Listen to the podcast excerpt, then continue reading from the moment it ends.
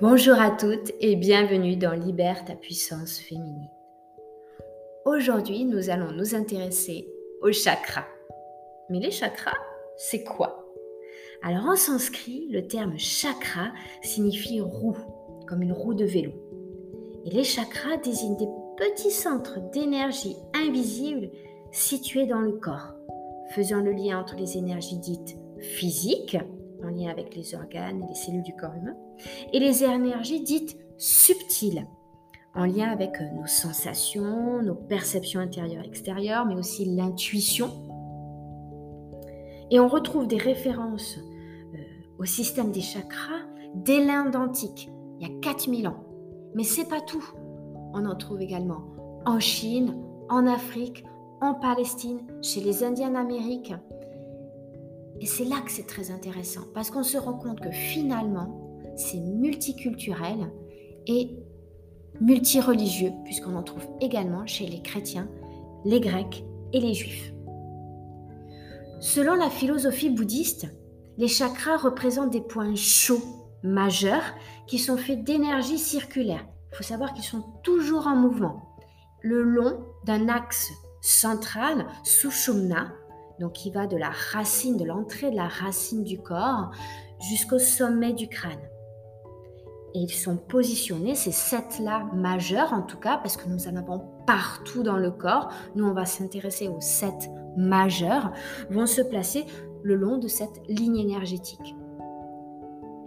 Ils s'équilibrent et se déséquilibrent et fluctuent naturellement, mais du coup, au gré de notre état du jour, du moment notre énergie vitale, et donc du coup, vous l'aurez compris, nos chakras, sont influencés par nos pensées, nos émotions et nos actions au quotidien. On peut être très bien équilibré le matin et être complètement déséquilibré en milieu d'après-midi.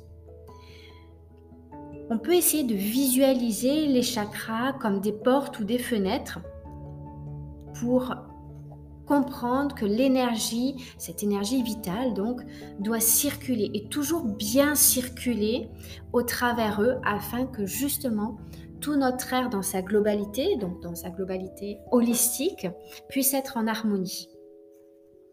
Vous l'aurez compris, nous on va s'attarder aux sept principaux.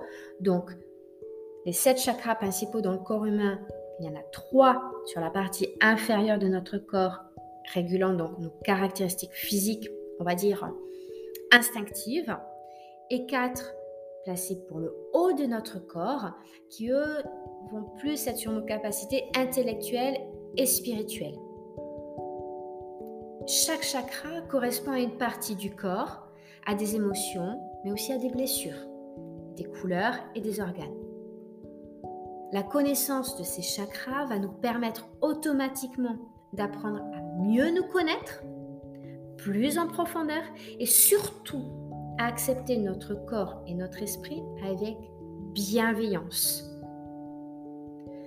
L'idée en tout cas, c'est de pouvoir, par différents outils que je vais vous donner plus tard dans d'autres épisodes, ou que vous pouvez retrouver grâce aussi aux épisodes précédents comme la mindfulness, travailler soi-même au retour de cette énergie, cette énergie équilibrée dans le corps. Parce que du coup, automatiquement, si cette énergie et cet équilibre sont retrouvés, il y a différents mots MAUX qui vont disparaître. Il n'y a pas que l'anxiété et le stress, il y a aussi des mots physiques qui peuvent s'amenuiser, voire disparaître. Donc en tout cas, j'espère que cet épisode vous aura plu. Je vous fais des épisodes individuels pour chaque chakra à venir et je vous dis à très vite.